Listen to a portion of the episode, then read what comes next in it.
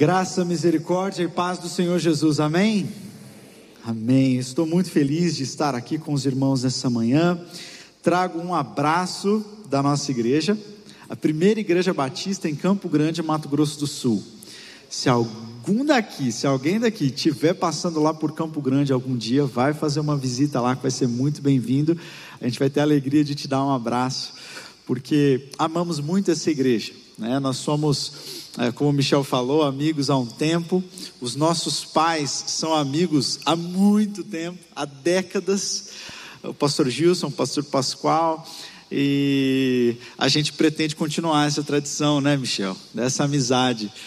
Ah, e essa igreja é uma bênção na minha vida, por isso estou muito feliz, muito honrado por poder compartilhar com você um pouco da palavra de Deus.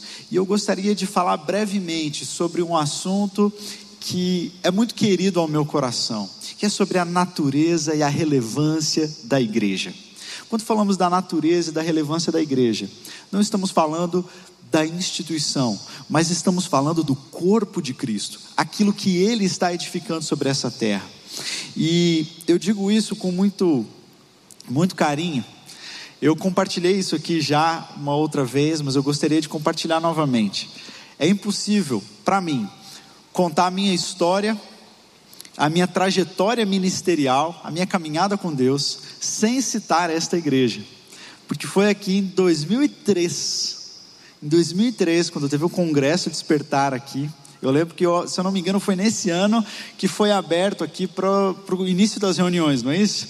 E eu lembro, eu estava sentado mais ou menos ali, e um jovem, ouvindo a promoção missionária do Radical África, né, um programa de jovens missionários da Junta de Missões Mundiais, e a missionária Nauzira estava falando e conclamando os jovens à obra missionária. Eu estava sentado ali em lágrimas. Eu me levantei, nem esperei a palavra terminar e corri para o estande para me inscrever para a obra missionária. E um fogo por missões foi ateado ao meu coração aqui nesse lugar. Então eu sou muito grato a Deus pela relevância desta igreja, porque mesmo eu não sendo daqui, tendo passado por aqui em 2003, algo do Senhor caiu no meu coração nesse lugar. Então eu acredito na relevância e no potencial desta igreja nas mãos do Senhor Jesus, porque essa igreja não só tocou a minha vida, mas ela tem tocado vidas e mudado histórias há mais de 100 anos. Recentemente lá também nós fizemos as celebrações do centenário da nossa igreja em 2017, e são 100 anos tocando vidas. Isso é maravilhoso, isso é muito grande. E a razão para essa grande influência da primeira igreja batista em Curitiba não é outra senão o fato de que é Jesus quem é o Senhor dessa igreja. É Jesus quem está construindo e edificando a sua igreja em nós. Amém? Bill Hybels tem uma frase muito profunda sobre igreja. Ele diz: Nada tem um potencial maior para mudar vidas e alcançar e avançar o trabalho do reino de Deus como uma igreja local. A beleza da igreja é indescritível, o seu poder é impressionante e o seu potencial é ilimitado. Nenhuma outra organização no mundo é como a igreja. Recentemente, eu estava lá em Campo Grande e recebi um jovem e queria conversar comigo sobre alguns, algumas ideias que ele tinha para a igreja. Ele estava descontente com algumas coisas, ele tinha alguns projetos, e ele veio e falou assim para mim: Sabe, pastor, eu acredito que nós temos que fazer diferente. Eu acho que a gente tem que revolucionar a igreja. Eu acho que a igreja tem falhado muito em tal área, eu acho que a igreja poderia ser mais ativa em tal campo eu acho que isso aqui não funciona, então eu acho que a gente tem mais é, que fazer uma revolução na igreja, mudar tudo. Aí eu agradeci a Deus pela palavra, agradeci o jovem, eu falei, meu querido, sabe quando o Brasil ganhou a primeira Copa do Mundo? Então, essa igreja já existia, já tinha culto dominical, já tinha trabalho com crianças, já tinha EBD. Sabe, já ouviu falar da Primeira e Segunda Guerra Mundial? Dois momentos em que o mundo entrou em colapso. Sabe quem estava fazendo culto nessa época? Essa igreja. Tinha culto dominical, tinha pastor, tinha diácono, tinha ceia, tinha batismo, tinha apresentação de bebês. Essa igreja precedeu a ascensão e a queda de Hitler, do Muro de Berlim, da União Soviética. Tudo aquilo que você lê nos seus livros de história que marcaram o mundo enquanto estava acontecendo, essa igreja estava aqui, celebrando o ceia, adorando o Senhor, ganhando os perdidos. Eu falei, meu irmão, com todo respeito às suas excelentes ideias, nós não vamos revolucionar a igreja, porque ela não é nossa para revolucionar. Ela pertence a Jesus, e nós vamos fazer o que Ele mandar porque Ele é o Senhor da igreja. E se nós chegamos até aqui transformando histórias por mais de 100 anos, é somente em obediência a Ele que nós vamos caminhar mais 100. Então, no meu coração existe um respeito muito profundo por aquilo que Deus está fazendo através da igreja dele. E eu acredito, como Bill Hybels falou, que essa organização ela é diferente de todas as outras, porque desde a sua fundação em Atos dos Apóstolos, a igreja viu a ascensão e a queda de impérios, mas a igreja permanece. A igreja já esteve perseguida, a igreja já foi minoria absoluta, a igreja já foi quase extinta em muitos lugares, mas ela permanece e ela prevalece, porque o Senhor a está edificando. Quando você vem aqui para celebrar um culto a Deus com seus irmãos, às vezes isso é uma coisa automática, né? É normal. Mas jamais se esqueça disso. Você está participando de algo lindo, de algo que está transformando a história. E essa comunidade, ela está aqui por tanto tempo, porque é isso, é que Jesus está construindo. Ele disse: Eu edificarei a minha igreja e as portas do inferno não prevalecerão contra ela. Então, se existe algo que Jesus está fazendo no mundo, é edificar a sua igreja. E quando você dedica a sua vida a servir a sua igreja local, você está dedicando a sua vida à coisa mais importante do mundo. Você está se alinhando com Jesus, dizendo: Senhor Jesus, se é isso que o Senhor está fazendo, se está edificando a igreja, então eu quero dedicar a minha vida a este mesmo propósito, para que o teu nome continue sendo proclamado. Amém? Eu quero falar de uma igreja que nos inspira. Uma igreja local que transformou e impactou a sua cidade e transformou a história. Não é a junção de todas as igrejas existentes, as igrejas invisíveis que só Jesus conhece, nem o impacto de uma denominação. Quero falar de uma igreja que nos inspira muito, que está no Novo Testamento e que ela fez exatamente isso. Ela impactou a sua cidade e ela transformou a história. É a igreja de Antioquia. Eu gostaria de convidar você a abrir a sua Bíblia em Atos, capítulo 13. Atos, capítulo 13, nós vamos ler três versículos, mas nesses três versículos nós vamos aprender marcas importantes de uma igreja relevante. Marcas importantes que nós devemos assumir e buscar, se desejamos ter uma caminhada relevante como igreja nessa geração. A cidade de Antioquia, Antioquia da Síria, era uma das cidades mais importantes daquele mundo no primeiro século. Cidade que ficava então fora do território de Israel. E depois que Estevão foi apedrejado, o primeiro mártir da igreja, houve uma grande dispersão dos discípulos. E eles foram para todos os lugares. E alguns discípulos anônimos chegaram à cidade de Antioquia. E ali fundaram uma igreja. Veja só, não foi nenhum apóstolo que fundou essa igreja. Essa igreja que se tornou tão importante na história, ela foi fundada por pessoas que nós não conhecemos por nome. Porque no final das contas, o que importa para o avanço da igreja não são os nomes das pessoas, mas o nome que está acima de todo nome, porque Ele é o Senhor da igreja o Senhor Jesus conduziu aqueles poucos discípulos até Antioquia e eles começaram a se reunir. E um avivamento caiu naquela cidade.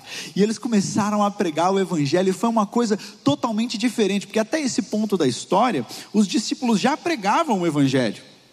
Eles já estavam engajados de uma certa forma em fazer a igreja avançar e plantar a igreja em outras cidades. Mas, até este ponto, a prática era apenas evangelizar judeus. Não se pregava aos gentios. Foi em Antioquia que o evangelho foi pregado aos gentios, ou seja, aos não-judeus, pela primeira vez. Olha que avivamento poderoso. E essa igreja começou a encher, e ela começou a causar um impacto tão grande na cidade de Antioquia, que os apóstolos então precisaram mandar Barnabé para lá, destacar, né, Barnabé para ver o que estava acontecendo e apacentar aquele rebanho. Foi um avivamento poderoso. E quando nós lemos então esses versículos, nós vamos ver algumas características. Por que, que eu digo que a igreja de Antioquia impactou a sua cidade? Porque Atos 11, 26 vai dizer que foi ali naquela cidade que os discípulos foram pela primeira vez chamados de cristãos. Aquela cidade foi de tal forma impactada e transformada pela presença da igreja, que as pessoas começaram a olhar e falar assim: esses caras são diferentes. Não foram os cristãos que se autoproclamaram cristãos. Não foram os membros daquela igreja que disseram assim: ó, a partir de agora vocês nos chamem de cristãos, porque nós servimos a Cristo. Não. Foi algo que a cidade, ao ver como que aqueles irmãos se portavam, a mensagem que eles pregavam, disseram assim: esses caras são diferentes. Essas pessoas têm algo diferente, eles se parecem com Cristo, eles são como se fossem pequenos cristos cristãozinhos. E até uma controvérsia se esse nome foi um nome honroso ou desonroso, né? Para eles naquela época, era algo como se fosse uma chacota. Mas fato é que a cidade de Antioquia não era mais a mesma.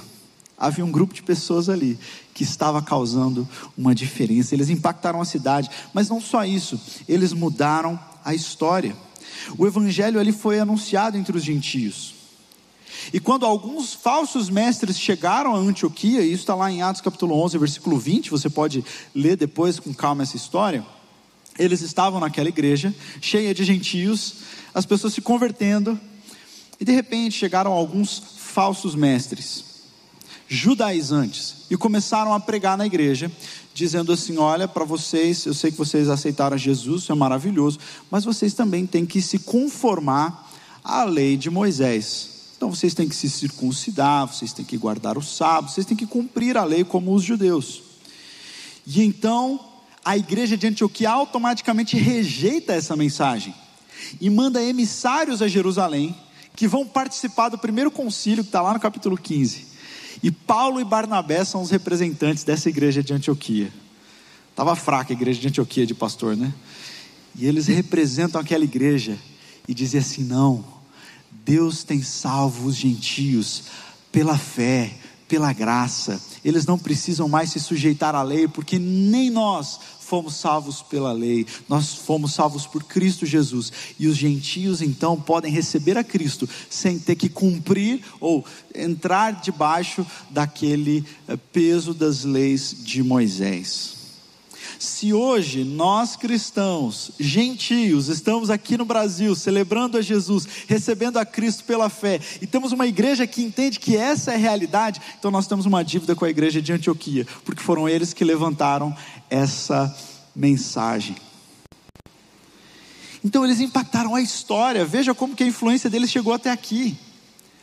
Um dos seus pastores, o apóstolo Paulo, escreveu quase todo o nosso Novo Testamento. Ele impactou a cidade, impactou a história, o mundo todo. Então vamos ler Atos capítulo 13 e perceber quais são as marcas dessa igreja tão relevante que impacta o mundo. O texto diz: Na igreja de Antioquia havia profetas e mestres, Barnabé, Simeão chamado Níger, Lúcio de Cirene, Manaém, que fora criado com Herodes, o tetrarca, e Saulo.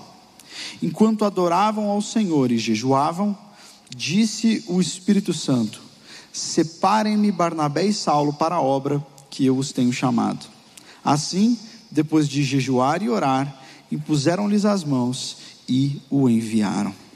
Primeira coisa que nós percebemos nesse texto, no primeiro versículo, que a igreja de Antioquia tinha diversidade ministerial. Era uma igreja de profetas e mestres. É a primeira coisa que o texto nos faz saber.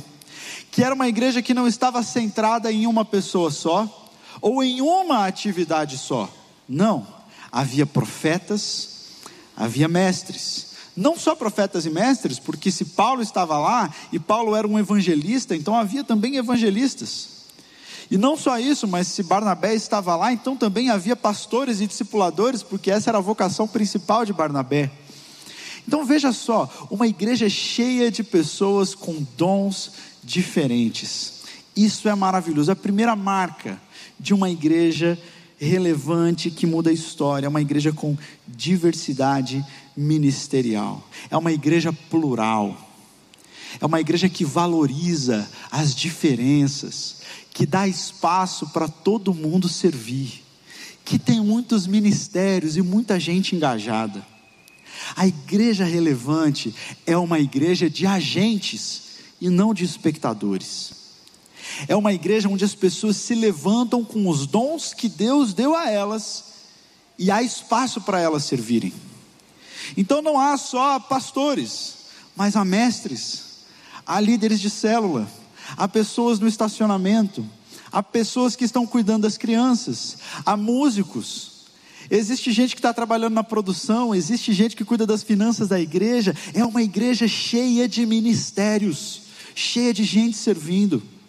Isso é tão maravilhoso. Eu estava conversando com o pastor Alexandre Budal ontem, e ele estava falando da diversidade de ministérios que essa igreja tem. Eu fiquei muito feliz, porque eu falei, é por causa disso que vocês têm impactado a cidade.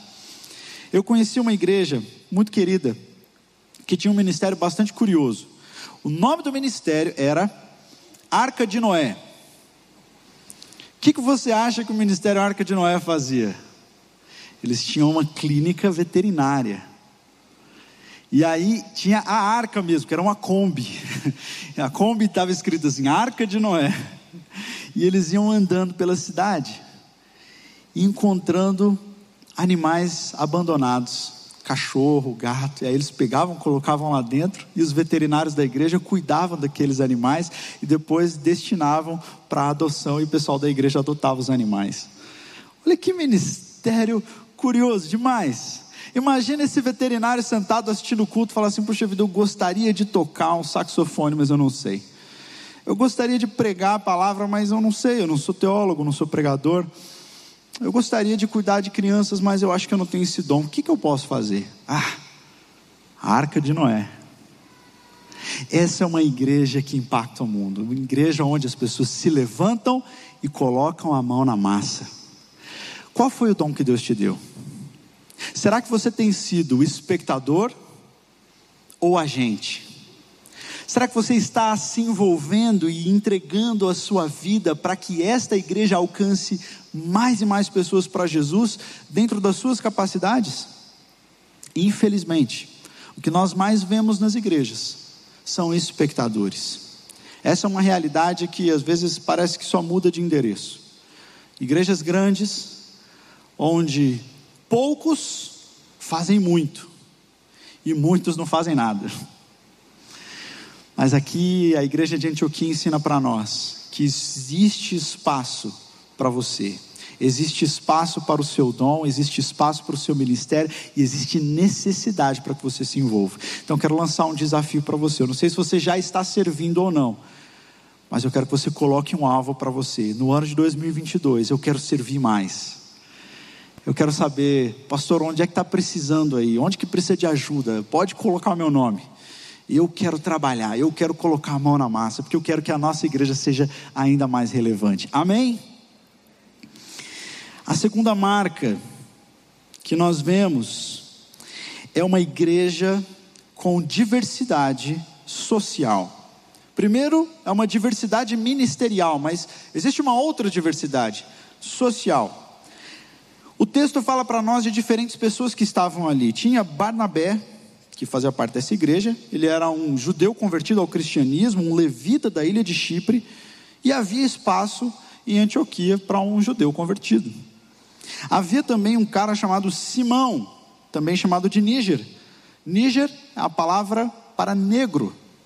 Então ele tinha a pele, a pele negra e fazia parte dessa igreja, porque havia espaço nessa igreja para ele. Havia também um outro homem do continente africano ali chamado Lúcio, o Sireneu. Lúcio Sireneu é porque ele era da cidade de Cirene, onde, onde, onde, onde hoje é a Líbia, no norte da África. Tinha também Manaém, que foi criado com Herodes, ou seja, ele foi criado na alta classe, ele foi criado no palácio e tinha espaço para ele nessa igreja. Havia também Saulo, judeu de Tarso convertido. Havia refugiados da perseguição em Jerusalém. Quando o Michel estava falando aqui sobre os refugiados da Ucrânia e essa igreja tem abraçado, essa igreja é como a igreja de Antioquia, recebendo refugiados. Havia também intelectuais gregos ali. Isso fala para nós que uma igreja relevante é uma igreja de todo tipo de gente. Ela não é uma igreja fechada, mas ela é aberta para todos e não só alguns. Ela é uma igreja para ricos, mas ela é uma igreja para pobres. É uma igreja para todas as raças. É uma igreja para homens, mas é também uma igreja para mulheres, para crianças. É uma igreja para idosos. É uma igreja para o empresário. É uma igreja para o desempregado é uma igreja para o estudante, é uma igreja para o professor, é uma igreja para o profissional liberal, é uma igreja para o pessoal de Curitiba, mas é uma igreja para o Brasil todo também. É uma igreja onde você encontra todo tipo de gente. Tem torcedor do coxa, tem atleticano, tem paranista, tem até J. Malucelli. É aberta para todos. É aberta para todos, tem até corintianos, se duvidar. Queridos, nós vivemos num mundo polarizado. Nós vivemos num mundo que rotula as pessoas e cada vez mais tem sido difícil cultivar a diversidade. Parece que o mundo vai se fechando em pequenos clusters, né? em pequenos grupinhos homogêneos, onde eu só aceito quem acredita como eu acredito, quem pensa como eu penso, quem faz o que eu faço e o outro é meu inimigo. E parece que o Brasil está assim também, não só o Brasil, o mundo todo. Parece que nós estamos constantemente numa guerra, que não é só lá na Rússia e na Ucrânia, mas às vezes chega também no grupo de WhatsApp da família. É ou não é verdade? E parece que o mundo está fragmentado. Nós, Igreja do Senhor Jesus, somos esperança para o mundo. Nós somos a igreja que precisa sinalizar algo diferente. Unidade. Essa igreja é para todos os tipos de pessoas, é para todos e para todas. Não temos pessoas que não são aceitas aqui, as nossas portas estão abertas para recebermos todas as pessoas. E assim, o nome de, do Senhor Jesus vai ser conhecido quando nós nos amarmos uns aos outros, e a nossa plena unidade trará o conhecimento da glória do Senhor. Era assim lá em Antioquia, tinha todo tipo de gente, e eles estavam lá orando e convivendo juntos, e por causa disso impactaram a cidade. Mas também tem uma outra característica. Nós falamos de duas diversidades, uma diversidade ministerial e uma diversidade social, mas nem só de diversidades igrejas relevantes são feitas. Igrejas relevantes são feitas também de unidade. E a primeira unidade que nós vemos nesse texto, no versículo 2, é uma igreja com unidade espiritual. Nós lemos que enquanto eles adoravam e jejuavam, o Espírito do Senhor falou com eles: Separem-me Barnabé e Paulo, ou Saulo, para a obra do ministério. Eles não haviam começado um propósito de oração e jejum. O texto dá a entender que é enquanto eles adoravam e jejuavam, porque essa era a prática de vida deles. Eles eram uma igreja de adoradores e jejuadores. Eles tinham o mesmo coração, eles amavam a presença de Deus. Apesar das suas diferenças sociais e ministeriais, eles adoravam juntos, eles cantavam juntos, eles oravam juntos, eles estavam juntos no mesmo culto. As suas diferenças não eram ah, um tipo de impedimento para que eles tivessem unidade de coração. E se nós prezarmos por uma igreja plural, com muitos ministérios, diferentes dons, diferentes tipos de pessoas, nós precisamos prezar pela unidade no espírito, senão a nossa pluralidade vai virar fragmentação. Como é que nós impedimos a pluralidade de virar fragmentação? mantendo a unidade no espírito, orando juntos, chorando juntos, confessando pecados uns aos outros, amando uns aos outros, servindo uns aos outros. É assim que nós mantemos a unidade. Essa igreja era assim, era um estilo de vida da igreja, não apenas dos pastores, mas todos tinham essa unidade, o mesmo coração, a mesma expectativa. Eles queriam buscar a Deus, eles queriam conhecer a vontade de Deus, eles tinham um coração inclinado para ouvir a Deus. É tão maravilhoso como que esse texto assim é um dos textos que eu gostaria de ter mais explicação sobre ele. Porque diz simplesmente que enquanto eles adoravam e jejuavam, o Espírito Santo falou: separem-me Barnabé e Saulo para a obra do ministério. Eu não sei como o Espírito Santo falou assim, e todo mundo entendeu. Eu não sei se foi audível, se Deus levantou um profeta. Fato é que o Espírito Santo falou e todo mundo entendeu a mesma coisa. Que quando nós oramos juntos, buscamos juntos, nós temos condição de ouvir a mesma voz e seguir o mesmo caminho. Quantas vezes, por causa da fragmentação, nós não estamos conseguindo ouvir a direção de Deus para a nossa vida? Porque precisamos de unidade. E não era só essa a unidade da igreja, mas eles tinham uma unidade missional. Então nós temos uma diversidade ministerial, uma diversidade social, mas também uma unidade, a unidade espiritual na oração e uma unidade missional, unidade na missão, naquilo que nós vamos fazer juntos. Mais uma vez, uma igreja grande como essa, abençoada, cheia de pessoas, precisa orar e buscar unidade no espírito e unidade na missão. Senão, todo mundo cria o seu próprio alvo, todo mundo cria o seu próprio sonho, todo mundo cria a sua própria visão e vai cada um para um lado. Mas aqui Deus fala com a igreja: olha, separem-me Barnabé e Saulo para a obra que eu tenho para eles. E a igreja entende e faz. Olha que maravilhoso, né? Deus falou, eles vão eram dois dos melhores pastores que tinha ali naquela igreja, mas a igreja entendeu: Deus está mandando, a gente vai fazer. Se essa é a direção de Deus, ninguém vai se opor, porque o Espírito está falando, e quando o Espírito está falando, a gente não levanta objeção, a gente obedece, porque essa é a direção de Deus e ponto final. Amém? Uma igreja que ouve a voz do Espírito Santo tem condição de obedecer em uníssono. E eu oro para que você se junte a essa igreja.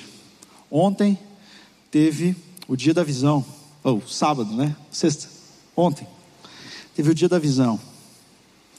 E eu estava conversando com os pastores e eles estavam falando da palavra que foi ministrada pelo pastor Pascoal. É uma igreja que tem unidade de missão, que precisa se mover com humildade na direção que Deus tem apresentado à igreja.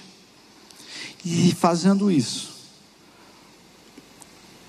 o próprio Deus garantirá que essa comunidade local vai continuar existindo, impactando e transformando centenas de milhares de pessoas no Brasil e no mundo afora. Se há o desejo no seu coração de dedicar a sua vida àquilo que Deus está fazendo, dedique-se a essa igreja. Coloque-se como um agente, não espectador. Saiba que você é um agente de reconciliação e não de divisão. Que as portas dessa igreja sempre estarão abertas a todo tipo de gente. Isso significa que as portas do seu coração também devem estar abertas a todo tipo de gente. Você deve ser aglutinador, conciliador. E quando você andar por aí, você seja uma personificação do amor dessa igreja. Se você deseja participar da obra que Deus tem para essa comunidade local, você precisa ter unidade de coração, de oração, buscar a Deus juntamente com a igreja, participar aqui dos cultos, participar das vigílias de oração, participar daquilo que Deus está fazendo, se envolver em oração no Espírito. E por último, fazendo isso, caminhar na visão que Deus já tem dado a essa igreja. Não ser um dissidente, não ser uma pessoa perdida no meio da multidão, não. Está muito claro que Deus espera de nós, está muito claro que Deus espera dessa igreja, e Deus pode contar comigo.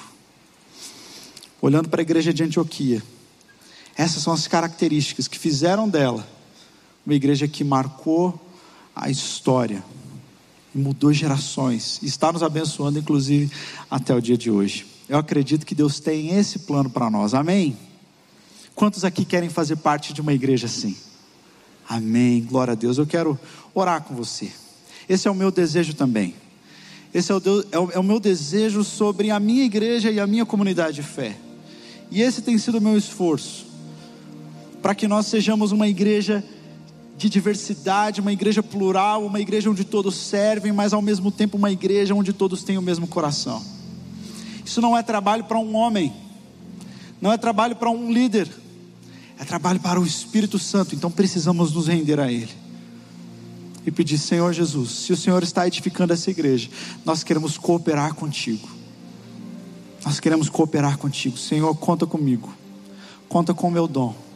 Conta com a minha a minha vida. Para encerrar, eu quero antes de orar contar um testemunho para você. No ano passado nós fizemos uma campanha evangelística lá na nossa igreja seguindo a nossa convenção. Então pegamos os livrinhos do Evangelho de João e distribuímos para as pessoas da igreja. E aí as pessoas tinham que distribuir esse folhetinho e alcançar pessoas para Jesus. Depois a gente ia fazer uma grande colheita. E aí, num dos pequenos grupos que eu visitei e que eu supervisionava, tinha uma senhora e quando nós estávamos compartilhando, eu estava compartilhando de duas pessoas que eu estava no processo de alcançar, e aquela senhora falou assim: então, Deus me deu a graça, e, e eu tenho aqui um testemunho para contar, de 12 famílias que eu alcancei para Jesus. Aí eu falei: o quê? 12 famílias, são 12 pessoas, são 12 famílias. Aí ela sentou com, com muita vergonha, né? Falou, pois é e tal. Eu falei assim: olha, como que a senhora fez isso? Conta para nós, qual foi a sua estratégia? Ela disse: olha, eu não sei pregar assim que nos pastores, né?